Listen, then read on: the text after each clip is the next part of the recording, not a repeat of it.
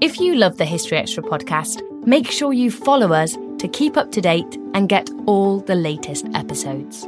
Thanks for your support, and I do hope you enjoy this episode. This episode is brought to you by Indeed.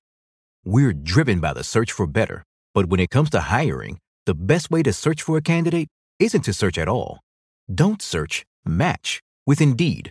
Use Indeed for scheduling, screening, and messaging so you can connect with candidates faster. And listeners of this show will get a $75 sponsored job credit to get your jobs more visibility at Indeed.com slash History Extra. Just go to Indeed.com slash History Extra right now and support our show by saying you heard about Indeed on this podcast. Terms and conditions apply. Need to hire? You need Indeed. Another day is here, and you're ready for it. What to wear? Check. Breakfast, lunch, and dinner? Check. Planning for what's next and how to save for it? That's where Bank of America can help. For your financial to-dos, Bank of America has experts ready to help get you closer to your goals. Get started at one of our local financial centers or 24-7 in our mobile banking app. Find a location near you at bankofamerica.com slash talk to us. What would you like the power to do? Mobile banking requires downloading the app and is only available for select devices. Message and data rates may apply. Bank of America and a member FDIC. When you need mealtime inspiration, it's worth shopping Kroger, where you'll find over 30,000 mouthwatering choices that excite your inner foodie. And no matter what tasty choice you make, you'll enjoy our everyday low prices, plus extra ways to save, like digital coupons worth over $600 each week. You can also save up to $1 off per gallon at the pump with fuel points. More savings and more inspiring flavors make shopping Kroger worth it every time. Kroger, fresh for everyone. Fuel restrictions apply. Hello,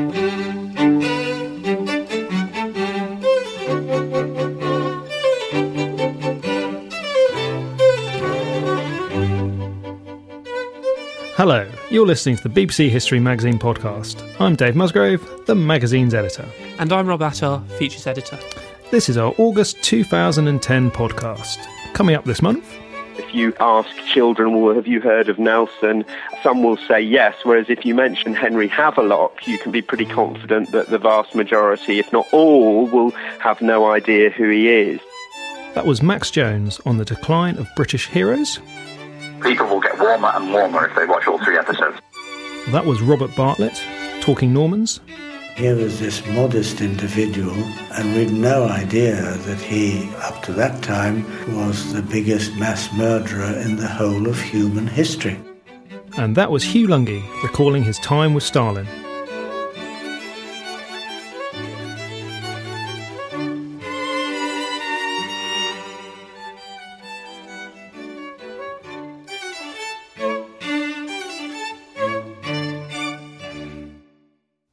This monthly podcast is produced by the team behind BBC History magazine, the UK's best selling history title. Well, nowadays we live in a celebrity culture where sports stars, TV personalities, and pop singers dominate the media and our attention. But in the 19th century, we had a very different type of hero people such as Admiral Nelson, David Livingstone, and General Gordon. So, why did we lose interest in the old imperial and military heroes? And will they ever come back in fashion? The man with the answers is Max Jones, a historian at Manchester University. He's written a piece on the fall of Britain's heroes in our latest issue, and I caught up with him recently to find out more. What kind of person would have been a popular hero in the 19th century? When we're considering what kind of person would have been a popular hero in the 19th century, we have to think about the media. And I think one helpful way of considering heroes is to make a distinction between heroes and heroism. So what I want to point out is that there are lots of people doing heroic things, lots of people who are displaying heroism, if you like, all around the world at any time, who are being brave, who are sacrificing themselves, putting themselves in danger, who are enduring hardship for a higher cause, etc., etc. So there are lots of examples of heroism going on at any time, but only a certain certain number of people are raised as heroes, if you like, their acts of heroism are singled out. So when we're sort of thinking about what sort of people become heroes, we've got to think about these mechanisms of the media. What is the media looking for, or what are the government looking for?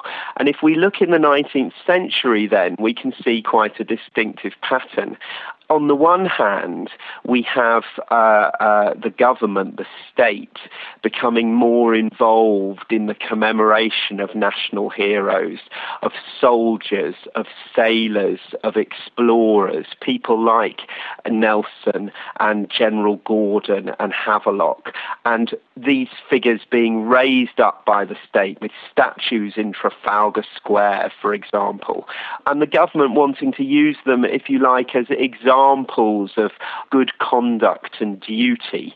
So, on the one hand, if we look at the 19th century and see what sort of people would be raised as heroes, we can see, as I say, these soldiers, sailors, and explorers, and the government having an investment in promoting them. But we also have the emergence in the Victorian period of a media industry, a network of different cultural products that actually looks quite familiar to us.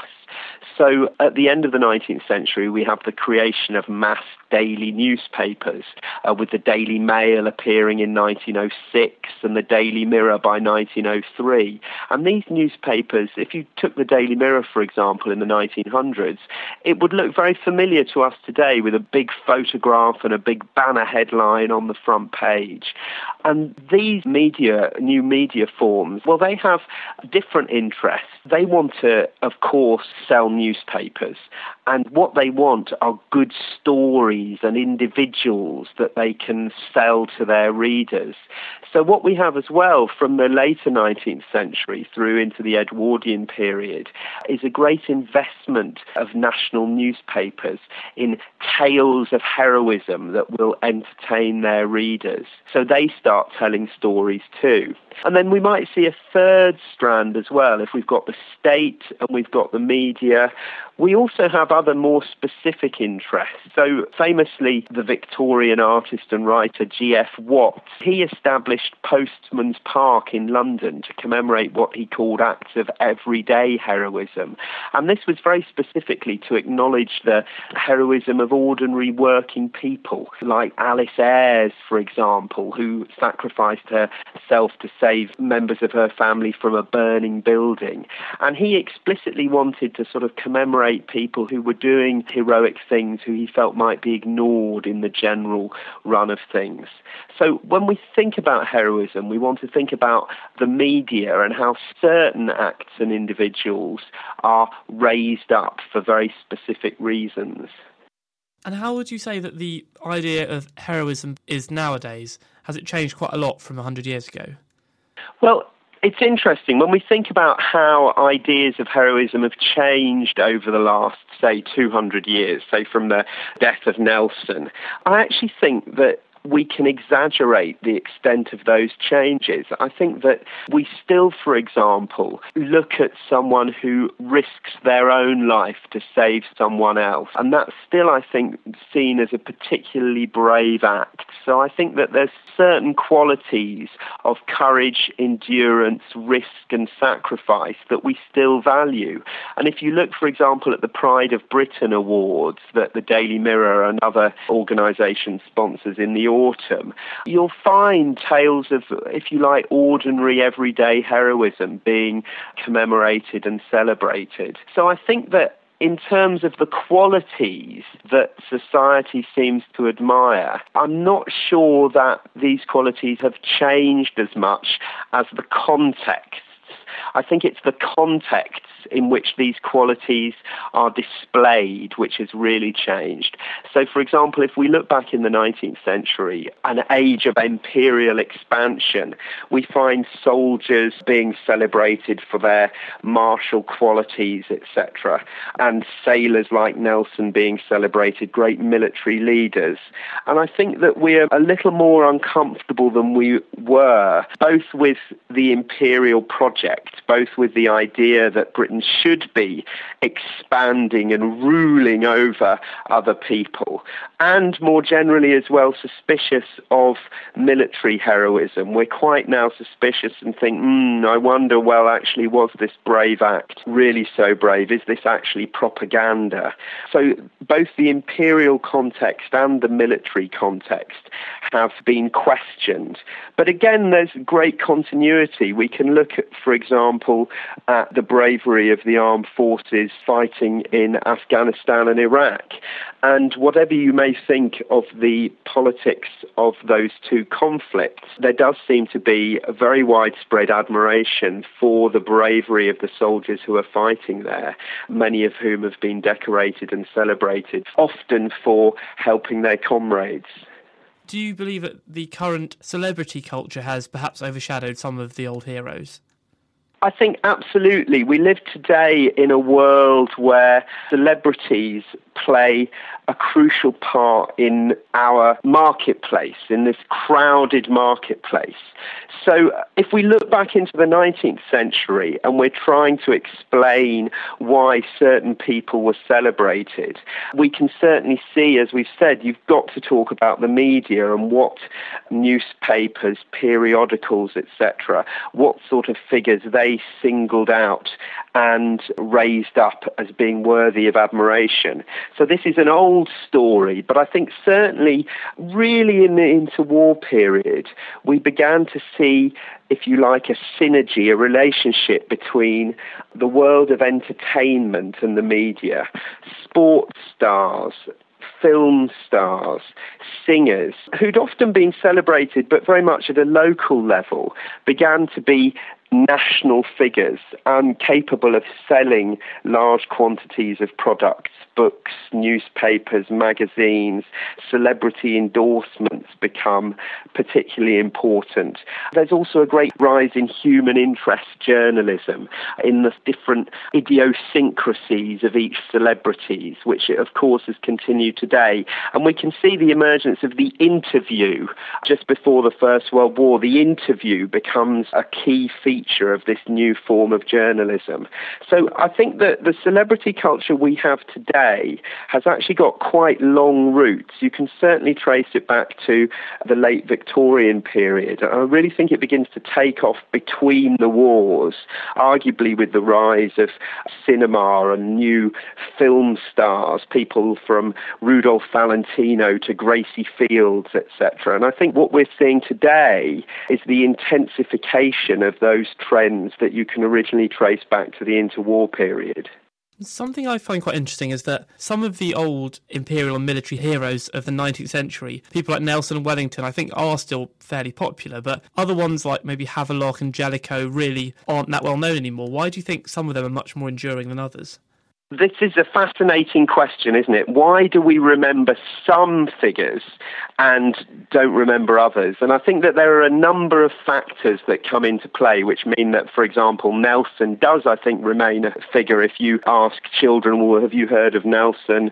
Some will say yes, whereas if you mention Henry Havelock, you can be pretty confident that the vast majority, if not all, will have no idea who he is. I think there are a number of factors which come into play. I think certainly the imperial heroes of the 19th century are problematic for us now in a multicultural society. And I think that Britain, for all the interest in history, is actually the general public are remarkably ignorant of Britain's imperial past. I think it's actually proved easier to not think about it, to not engage with people like Havelock in an age of mass immigration and multiculturalism. It's proved easier not to talk about figures like Havelock rather than to really engage with them.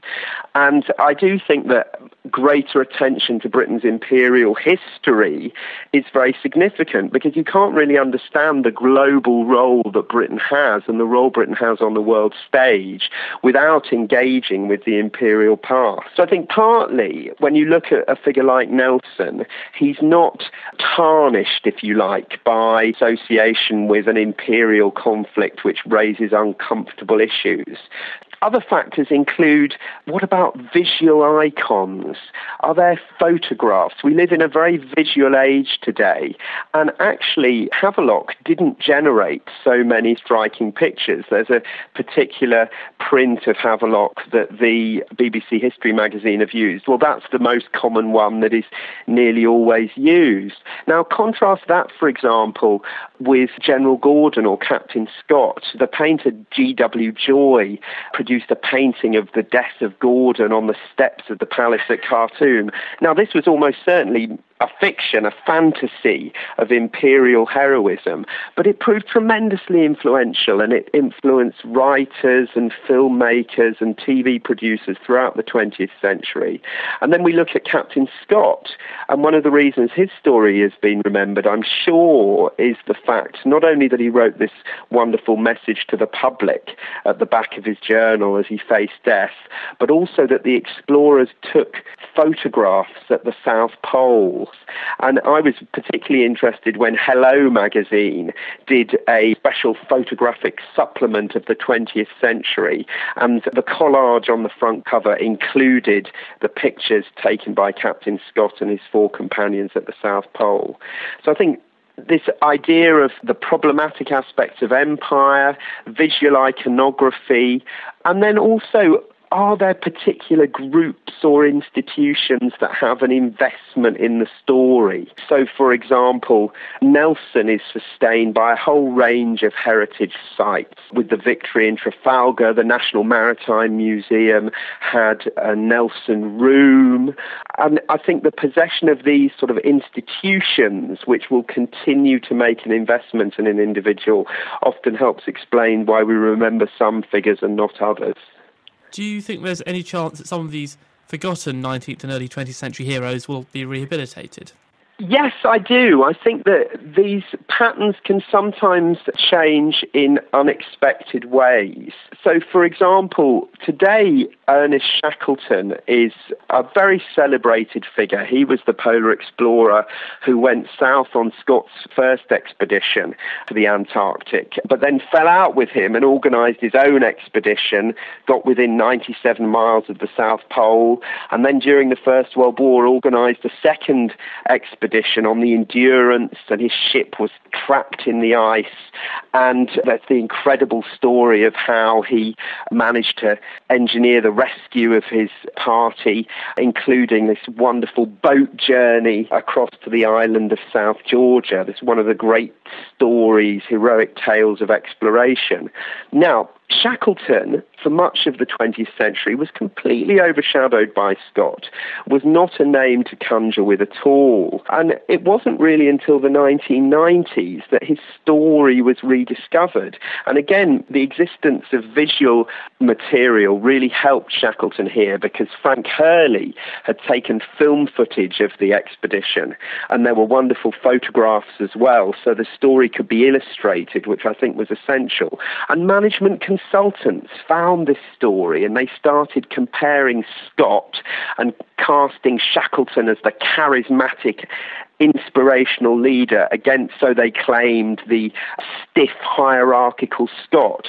So, in a way that I think you wouldn't have predicted in the 1980s, this wonderful story was rehabilitated and retold. And Shackleton now, if anything, in the public imagination, the indicators suggest he's more celebrated than Captain Scott. Now, obviously, with Empire, as I've said, there are many troubling aspects of the reputations of figures like Havelock and Gordon.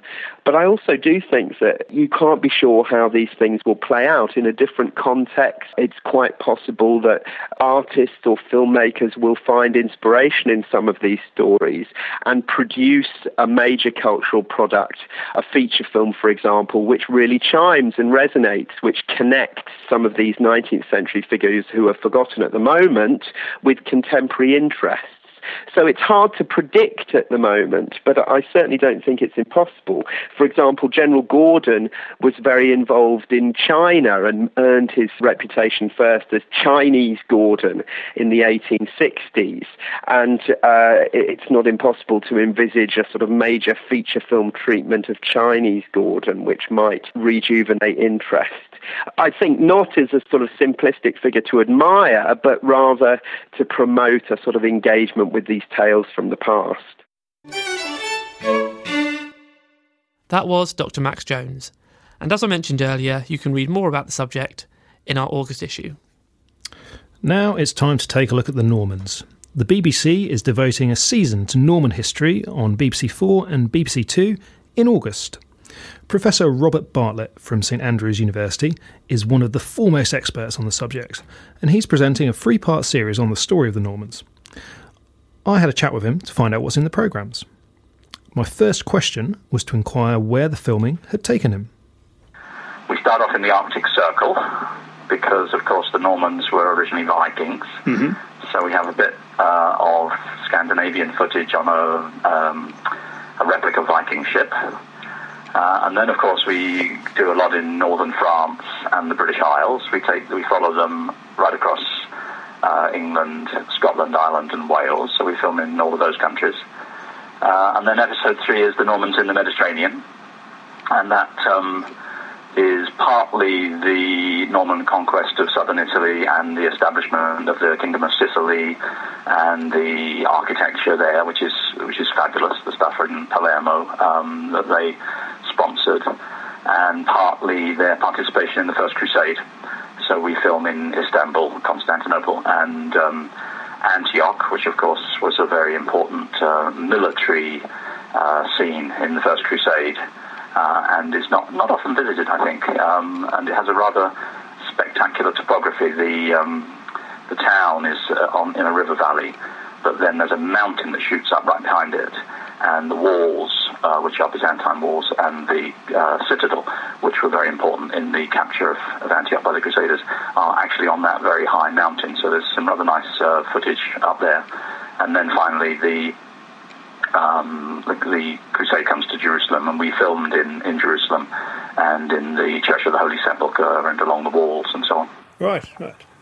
Um, sounds great. Sounds, sounds yeah, yeah. So you get the um, you get the sort of Arctic Circle at the beginning and yeah. the Judean desert at the end. So right. people people will get warmer and warmer if they watch all three episodes. Right. Now, uh, we, we in, in the UK we tend to think of the Normans sort of purely in terms of, of, of William the Conqueror and Norman conquest in 1066, don't yeah. we? Are, are, we sort of really missing a trick there with that attitude?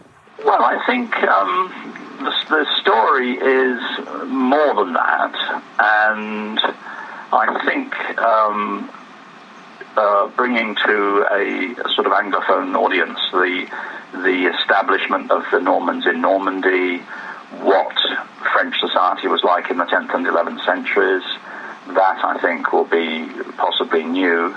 Then we are quite careful to follow the Normans not just in England but throughout the British Isles. Yeah. So we film in Scotland, Wales, and Ireland, and we talk about the coming of the Normans to those countries and the different effects it had. I mean, uh, for example, the way that in Scotland the, the Normans were invited in, they strengthened the local dynasty, um, they assimilated. Whereas in Ireland, you have um, much more of a colonial situation with outsiders coming in, conquering, and trying to maintain the separateness. Yeah. Um, we film uh, in the National Library of Ireland, we film the manuscript of Gerald of Wales's Topography of Ireland, which is uh, beautifully illustrated and quite an important text in the in the growth of a colonial mentality, because he's seeing the Irish as belonging to a completely different stage of civilization and a, a more barbaric and primitive stage of civilization, and that's one of the justifications for the conquest. Hmm. So you've got two quite different models there in Scotland and Ireland, and I think that would be that would be something um, that people were less familiar with than 1066. Mm. And then, of course, the Normans in the Mediterranean is, is, a story that quite a lot of people don't don't know about. Mm. Uh, and the, in particular, the some of the more spectacular architecture that we film in, in Palermo. We filmed the Cappella Palatina. We filmed Monreale, the Church of the Martorana. These are these are beautiful places where you have a real cultural overlap because this is a part of the world where you've got uh, Westerners like the Normans and, the, and, some local Italians, you've got Greeks, Byzantines, and you've got Muslims all, all living together, and the cultural traditions intermingle, and you mm. can see that in the architecture. Yeah. Um, and we filmed some of the uh, Arabic uh, texts that were produced in the Kingdom of Sicily because it's an area where where Greek, Latin, and Arabic are all being used, and so it's a wonderful position for the transmission of knowledge from one culture to another. And, that, and this book by Al Idrisi that we film is um, a geography of the world, uh, which is in Arabic, but is produced in the court of the Norman kings of Sicily. And, and so that part of the story, I think, is less familiar. And if you put that all together, uh, it puts 1066 and the Norman conquest of England. We, we don't. We, we devote quite a lot of time to that. We devote quite a lot of time to William the Conqueror and the Norman conquest, uh, Domesday Book, the Bayeux Tapestry. Uh, all those things are very important. Mm. But we put, we put it in a in a the context of a, a longer and a broader story in terms of chronology and geography we label a people the Normans, but what, how far did the, the people who were actually Normans in at the time? How far did they think of themselves as Normans? Well, one of the interesting things is the way they change. I mean, we, we start off with a, a bunch of Vikings. Yeah. Then they settle in northern France, and they undergo a very big change in northern in northern France. They they first of all they they stop speaking Scandinavian languages and speak French and then they adapt themselves to French society. So they become the, the rulers become uh, knights. They fight on horseback. Uh, they become Christian, of course. So that they've already made a transition from one set of identities, Scandinavian pagan raiders, to Christian knights in northern France um, by that stage. And then as they go to other places, they they intermarry. There, there, there's very rarely uh, a mass migration of Normans, or perhaps never a mass migration of Normans. It's usually small numbers, very often a military elite. And when they arrive, they're, they're normally um, heavily uh, male biased, so they marry local women. And pretty soon they've learned the local languages in most cases, and so on. So, so the identity is changing all the time. There's no doubt that round about um, the um, early part of the 12th century, there were people who said, we Normans have conquered everywhere. So there are people who had a sense of what you could call Norman pride, and they talk about how they conquered England and how they conquered Italy and how they've gone to the Middle East in the Crusade. So there are people around who have that consciousness. Um, but that's um, that's only a sort of minor part of the story, really. I think, and, uh, and what's what brings it out is if you say, well, when, when do you stop talking about Normans? Yeah, yeah. Because, of course, the Normans, and we say this in the film, we say the Normans disappear, but that's not a sign of their failure, it's a sign of their success. They spread everywhere, they intermarry, they assimilate, and eventually, there's, there's not much point talking about Normans because how, how do you tell? And there's a famous quotation from the, the uh, Henry II's royal treasurer uh, in the late 12th century, and he says, now uh, this is a hundred years after the Norman conquest. He said now it's very, very hard to tell, impossible to tell who's of English descent and who's of Norman descent. So they, they intermingle. And in, in Scotland, you know, by the time you get to the Wars of Independence, someone like uh, Robert Bruce, who becomes King of Scots, is a you know straightforward descendant of, of Norman settlers, and his name Bruce comes from Brice in Normandy. But there's not a sense that he's a Norman uh, as distinct from the other Scots lords. Uh, the people who settle in Sicily, when when do they stop being aware of being Normans? You know, they, they learn the local language, they intermarry, you know, they know that their ancestry because there are there are chroniclers and, and people writing songs who, who recount where they come from. They know that they came in as Normans, as conquerors, but that's no longer part of their real everyday uh, identity. I think by by say 1200. Okay, okay. Just finally, one more question. Then, if if I had to sort of pin you down, say what what's the legacy of the Normans across Europe? Was is there anything you'd you'd leap on and say that's that's that's their legacy? Well, um, what we say at the conclusion of the series, and it's something that I think is is a pretty fair point, is that you could look at the story of the Normans and its long-term significance in two ways which are rather contradictory. The first is that they're clearly an example of aggressive colonialism. There's no question about that. Mm. And sometimes that colonialism is more stark than, than others. In, in Ireland, is particularly stark. In other places, it's um, southern Italy, for example. There's a much more of a cultural intermingling. But in some ways or another, it's a model of expansion, military expansion, aristocratic aggression that was quite common in that period, and that uh, personally, I think, can be uh, taken forward to the modern experience of European imperialism, which of course has shaped the modern world. So the first point would be, you know, we're looking at a, a blueprint for imperialism. The other point, and this is something that is linked to that first point in a rather complicated way, is that we see societies where people of different languages and cultures and sometimes different religions are living together. So there's a model or, or an, uh, an image or an ideal of multi-ethnic, multicultural societies, the kind of societies where people can speak different languages and have different identities but still live together. And that's the other possible uh, lesson or legacy, whichever you want to call it, that we could draw from the story. This episode is brought to you by Indeed. We're driven by the search for better, but when it comes to hiring, the best way to search for a candidate isn't to search at all. Don't search, match with Indeed. Use Indeed for scheduling, screening, and messaging so you can connect with candidates faster. And listeners of this show will get a $75 sponsored job credit to get your jobs more visibility at Indeed.com slash History Extra. Just go to Indeed.com slash History Extra right now and support our show by saying you heard about Indeed on this podcast. Terms and conditions apply. Need to hire? You need Indeed. You can read more about Robert Bartlett's series, plus a major feature on the Domesday Book, in the August issue of BBC History magazine. Now, quite frequently in the magazine, we discuss the Second World War and the leading players in it, men like Stalin, Churchill, and Roosevelt. But it's not very often that we get to speak to someone who actually knew these people. Well, this month, one of our writers, Chris Bowlby, had the chance to interview Hugh Lunghi, a British interpreter in the Second World War who was able to observe them all at close hand. As a Russian speaker, Lunghi was assigned to the British military mission in Moscow. He was also present at the major Allied conferences such as at Tehran and Yalta. Then, towards the end of the war, Lunghi was one of the first Westerners to enter the ruins of Hitler's Berlin Chancellery.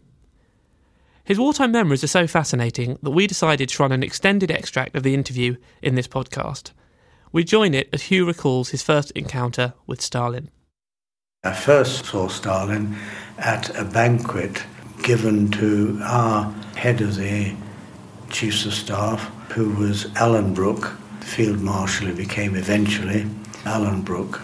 Is this this period when you have to go to the Kremlin sometimes to be there with Stalin? This extraordinary atmosphere of, of approaching the Kremlin through all the corridors. I wasn't then interpreting the first time I saw Stalin. Saw him more or less at a distance, really. But afterwards, if you went uh, separately with one person, for example, I went actually after the war with uh, Montgomery. Yes, one walked down these uh, completely silent corridors, smelling faintly of uh, makhorka, which is a Russian crude tobacco, uh, which smells of cabbage. And first of all, uh, you go up in a lift. His um, private quarters or his study was situated at the far end of the Kremlin from the entrance we entered on the north side, and you had to drive right across, escorted by NKVD police, obviously, to the other side. And there we got out on a fairly low building, took the lift up one floor only, got out of the lift straight into, it wasn't a separate room, but straight into sort of an annex to Stalin's study and there was sitting Stalin's uh, personal aide, personal secretary, a man called Poskrebyshev, who was, a, like all of them actually, a, a murderous individual. You know, he sent a lot of people to be shot and liquidated and so on. But he was in charge of who went to see Stalin, with Stalin's approval, of course, and, and who didn't. Foreigners or Russians, we learnt afterwards. You say he was a murderous official. How much did you know about this at the time? Very little, very little. Uh, there was just an atmosphere, and, and occasionally you might get, you might, but it really was very rare, a Russian friend or someone you, would met, and he obviously trusted you. And this was wartime, so we were supposed to be allies. He might sort of drop hints about who was the nastiest of the lot. I mean, that's how one came to interpret it. You could, you could tell. But is it the sort of thing where you, what you've subsequently learned has made you look back on memories in a different way? You think, oh, well, this is someone I almost socialised with, shook hands with, but now I know more about him. Not really in a different way, because one learned fairly soon. I should put this all in the context, uh, my going to Russia, in the context of the media here. Now, when I say media, it's just radio and papers. There was no television there, no, no emails, nothing like that. So it was restricted, but it was even more restricted, the news coming out of Russia, because of the press censorship it was very tight, much tighter than it was in Britain. But in Britain, at the time that I went out, which was June 1943, the Red Army had scored some marvellous victories, and the press, the media, was brimming over with goodwill towards the Russians and indeed to its leader Stalin. And to criticize Stalin or the Red Army was a kind of treachery, undermining the, the war effort. Now, once you got there, it was a very different kettle of fish. You thought it was all right to begin with, but we talked about the six month rule. To begin with, you sort of excused things that you saw. And then, as you got to know people, you realized what a horrendous life they were living, ordinary Russians. And the most terrible thing at the end of everybody's stay there was people who had lived in Germany I mean, who'd worked there, our own people, who'd been there as students perhaps or working in whatever job, they came to the conclusion after living in Russia and doing the same sort of jobs that life for the Russian people or the Soviet people, uh, not just Russians but other under the USSR, was worse than life for Germans, except of course the persecuted categories like Jews, homosexuals, disabled people, and so on. And it was terrible to think that here we were fighting Hitler, who couldn't have been more of a monster that you could imagine, uh, with the help of a monster who is probably rather worse even than Hitler. Was he unpredictable, though? I mean, you saw him several times, and, and, there as an interpreter you have a shrewd sense of mood and so on. Would, would his mood vary, Stalin's mood vary a lot? Would, would, he be sometimes a man of bonhomie, mm. sometimes more severe, that kind of thing? No, not at all. On the contrary, when you first saw him, you got a shock because one had seen him portraits in newspapers, you'd seen his icons, we call them, going up in Red Square on festive days and so on and if you hadn't seen him before you'd seen any of those, you'd get a real shock because on the icons, in the portraits, he was portrayed as a heroic figure, uh, tall, well above his uh, lieutenants, broad shouldered, strong. But when you were ushered into his study by this man, Poskrebyshev, you suddenly saw in front of you a figure like a little old uncle pockmarked face, very bad teeth, and never looking you, a foreigner, in the eye, which was a strange thing. And here was this modest individual, and we'd no idea that he, the, up to that time, was the biggest mass murderer in the whole of human history. Since then, of course, we know about Mao Zedong, who murdered rather more than Stalin. But both absolutely and in relative terms, people have worked out that he murdered more people than anyone else in history. So that was Stalin. But when he came to talk, he didn't raise his voice. I have to put a caveat in here. Don't forget, I'm talking about Stalin facing foreigners. We now know that he was quite the opposite, say, uh, facing his own people. He'd stare at them, terrify them with his stare, would shout at them foul language, vulgarities, and so on. But with us, he, with foreigners, I mean, he was terribly careful to keep to the protocol, very good mannered. In fact, we used to talk about him having Victorian manners, quite extraordinary. And he spoke then quietly. Another shock I got because he spoke with a Georgian accent, and suddenly this Georgian accent, I'd heard whether Georgian, Armenian, or other Caucasian accents didn't really matter, but I had heard them only in fun, in funny jokes pinned onto Russian. If Russian was spoken with this accent, it was rather like English being spoken, if you're a southerner, by a Yorkshireman, or what we used to call Wigan Pier English. So uh, the first time I heard it, probably I'd heard him on the radio, but of course it's distorted, particularly in those days. But the first I heard him clear speech, it really was a shock, set me back on my heels. You must have sort of observed, if you like, Churchill's developing relationship with Stalin, two very strong characters, we, we would assume. Mm. But were they wary of each other initially? Did it change over time? Uh, I think they were wary of each other. But if I may leap ahead, on the last meeting, or the last two meetings that Churchill had with uh, Stalin, which was Yalta and Potsdam, his attitude, I won't say is necessarily more friendly, more relaxed perhaps. And of course, he used to send Stalin rather uh, friendly messages on his birthday and so on. And the extraordinary thing was that he used to say, to Arthur Burton. I heard this once. I think Stalin is the most humane of the lot, don't you? And he also said, I like Vyshinsky. Now, you couldn't imagine a more ghastly, vile person than, than Vyshinsky in character. He was one of the prosecutors in, the, the bloodbath, the trials in the 30s, in the first half of the 30s. That's Vyshinsky. And uh, as we know, in the House of Commons, he made favourable references to Stalin.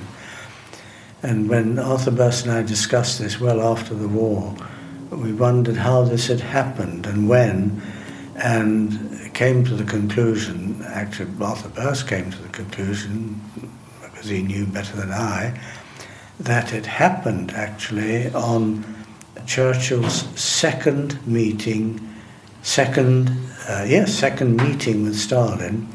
Now, these two meetings all took place in Moscow in August 1942.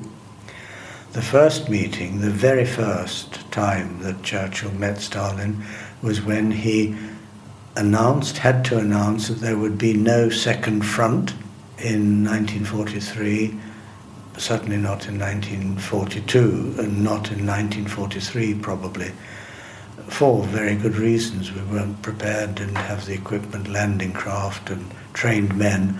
The Americans came in uh, uh, much later. There were arguments about this on our side, but of course, Stalin made a great propaganda stick out of the absence of the Second Front. And we in Moscow suffered under this. There was a kind of Cold War.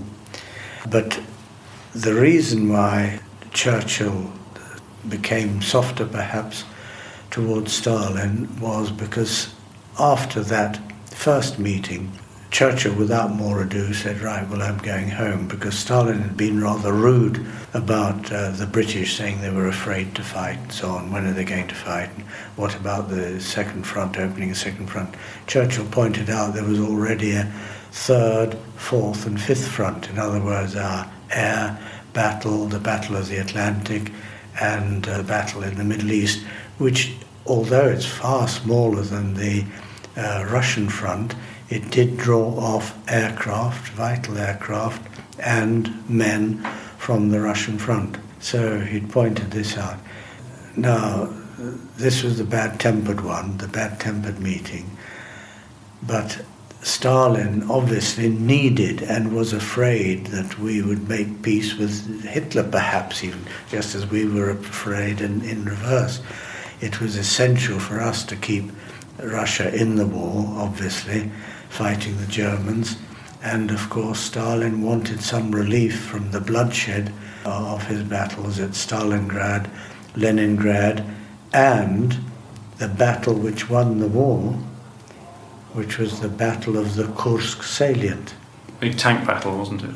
A big tank battle, 6,500 tanks, which uh, took place in the summer of 43, uh, July 43, just after I had arrived in Russia. But to go back to Churchill, if I may, Stalin wanted to keep him there in Moscow to go on talking, so he invited him after talking again to his own private quarters where he said, Come and have a drink and uh, something to eat, zakuski in Russian, uh, something to eat. And um, Churchill accepted. Anyway, that meeting dragged out into a seven hour discussion of history and historical figures and so on. Was, was this before your time? Before this was before my time. Okay, yes, yes, yes. This was, uh, mm. what about? 42, yeah. 42 years, yeah. just, just about a year. So a seven-hour meeting, good Ten, ten months before my time. Yes. So, um, but of course Arthur Birse was there, and he said, I think uh, Churchill began to look on Stalin as a, a warrior, a great warrior, as he thought he wanted to think of himself and his ancestor, Marlborough, uh, about whom Stalin seemed to know quite a bit. He'd obviously been well briefed. So that changed Churchill's perspective of Stalin. He looked at him quite differently, I think, and he could separate uh, the man, Stalin, from the system that he ruled, which uh, Churchill continued to criticize, but criticize is a very weak word. Continue to excoriate, perhaps. Do you think? I mean, Churchill is very famous for his for his command of the English language. Mm-hmm. Was interpreting Churchill to Stalin, was conveying Churchill's sense to Stalin. Was that a particular kind of challenge? I mean, I'm interested in the idea of sort of character coming through language with these very strong characters. Is is there more to interpreting, if you like? I mean, of course, there always is, but more than the simple meanings of the words. There's a sort of sense of feeling behind it as well. Is that a constant challenge doing the job you did? It's certainly a constant challenge. It was a challenge interpreting for Churchill, who did come out with this oratory almost unconsciously. But uh, we used to say you could uh, almost feel the words forming in his brain first and then coming down to his mouth and, and, and coming out. There was a difference between all of them Stalin was amazingly, what shall I say, logical, brief, always to the point, and very well briefed and advised. He had all the facts at his fingertip, almost never looked at a note. Molotov, who was his foreign minister, who did attend meetings with him, uh, always, invariably, he used to pass notes to Stalin. Stalin wouldn't take any notice. But so Molotov did very little of that, only occasionally. And I think he would have got into trouble with Stalin if Stalin had noticed too many notes going, because that meant that Stalin didn't know what he was talking about, which he certainly did. He had a wonderful memory. If he'd been asked questions in a long preliminary by Churchill or by Roosevelt, and then had been interrupted with other matters, he'd come back to the original and in the order in which the questions are asked would reply to them very adequately and expected the other two to do the same. He possibly got occasionally irritated with Churchill going on uh, too long, but he did admire what he said. He said, oh, several you, you can pick out in the history books actually there's several occasions where he praised Churchill for the bombing of Germany, for example. He said, what a wonderful thing to go on, and so on. Roosevelt, on the other hand, was waffle. Uh, now, Stalin was playing up to Roosevelt because he saw that Roosevelt wanted to bypass Churchill and get his own um, requirements through uh, Stalin. Um, so he was a bit careful with him, but you could see that he got a bit impatient, particularly at Yalta, where Roosevelt had a lot of notes passed to him. I noticed this because I hadn't seen so many in the other meetings at all, and clearly it was because he was ill and unable to answer for himself. He was being prompted very much more than previously. So do you have that sense uh, at an event like Yalta of a sort of jockeying for position. There were three very strong leaders there. I mean, you, I suppose you couldn't have had a sense at the time of the significance of that meeting for post-war Europe, but nonetheless, was there a kind of sense of something taking shape around you through these individuals jockeying for position? Oh, right from the beginning, from Tehran, which was, in my estimation, a far more important um, conference than Yalta. At Yalta, everything was done. Historians or pseudo historians have got into the habit of talking about uh, Eastern Europe being carved up at Yalta. This is complete nonsense. Stalin didn't need to carve it up. The Red Army was already there, virtually over the whole of Eastern Europe, not quite, but virtually. The Red Army was there, and the NKVD, which was uh, more important than the army after the army had won the military victory, the NKVD, that is the secret police, which later became called the KGB, was really the important takeover of those countries by Stalin. So it was all done and dusted. There was jockeying for position right from the beginning, from Tehran, or even before Tehran. The 1943 Conference of Foreign Ministers was very important. Uh, that was where Cordell Hull, who was Secretary of State, the American Secretary of State, wanted to talk only about post war reconstruction of the Soviet Union, how much uh, the United States could help the Soviet Union. Uh, Anthony Eden, Churchill's uh, foreign secretary, was wanting to talk about the arrangements for Europe precisely. Should there be a federation of some Europe, East European states? Or how were we going to help them. But Cordell Hull brushed this aside and really sort of with this cushion of indifference squashed the whole idea and Stalin was delighted not to talk about Eastern Europe because I'm sure by that time, from what one gathers now, he already had his ideas of Europe being part of the cordon sanitaire to the west and particularly Poland, of course. Which you were involved with the Potsdam conference as yeah. well. Was that your first visit to Berlin in the area? Had you uh, been there before?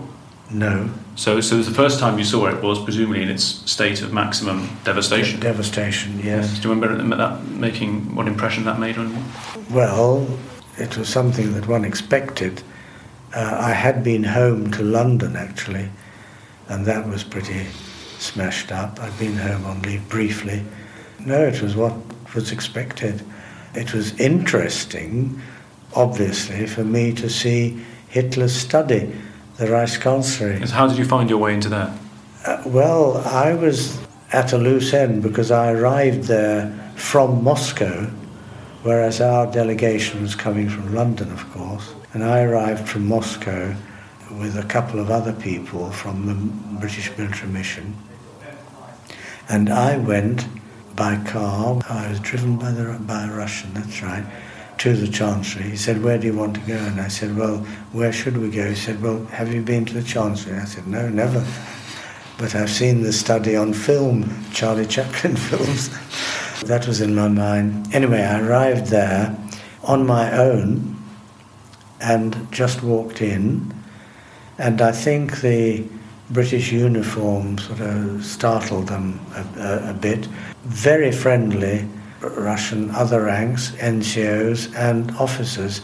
There was quite a sprinkling of captains and a major inside the chancery and one later on outside in the garden where Hitler's bunker was.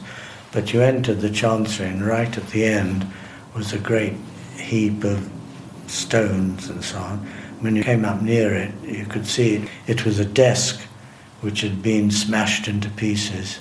And everyone who visited it afterwards took bits of this desk. I know our chiefs of staff did, because I told them that I had taken some, and I have them still at home. And then I went out down a couple of steps on the right hand side into what had been a garden, obviously. It was still fairly well kept. The bombing didn't seem to have damaged much, if anything, of the garden. Bombing and artillery fire it had been. And then a major, yes, said, Do you want to see where Hitler's bunk was? Uh, and I said, Yes. And he said, Would you like to go down? I said, Is it all right to go down? he said, Yes, we've been down. Uh, I went down. It was very smelly, wet, unpleasant, but I poked around there and pulled out of his uh, library, a small library there, which had obviously been used because there were books out, and I don't think it, they hadn't just been chucked about, they're lying quite neatly on a table. And I took a volume of the Brockhaus, the equivalent of the Encyclopedia Britannica, which I've also got at home still, the composite volume A to Z. I took that up into the daylight and said, Can I take this? And the maid said, Oh, yes, take whatever you like. mm. So that was then. And then went back to the Chancery and there picked up a file, two files of Hitler's, one to do with Berchtesgaden and the other one, his entertainment file for the year 1937.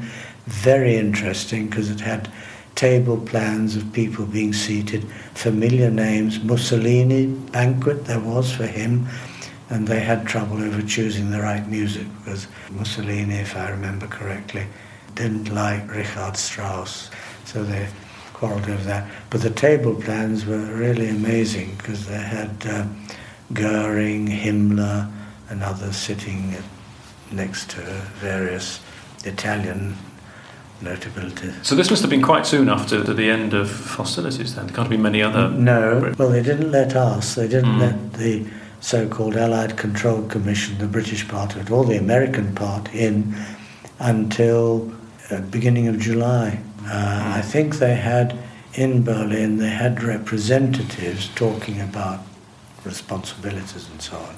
So, no, this was quite some time on. And I don't think, I asked, I said, well, have any of our people been here or Americans? He said, no, no, you're the first one. well, that's what they said there. I don't mm. know if that's as true. And there must have been this extraordinary, this extraordinary sense of a kind of hugely magnificent building, but now uh, in, in, in, in, ruins, yes. I've, I've got little snapshots of it at home. And the other interesting um, room there for me was a long, about 20, 30 foot long room, about um, 8 to 10 foot wide only, and covered with what I felt to begin with were autumn leaves. There were little brown envelopes containing iron crosses and other decorations, which had all been spilled out on the floor. There were safes round the walls, and they were open. I said, well, why are these? And what was in there?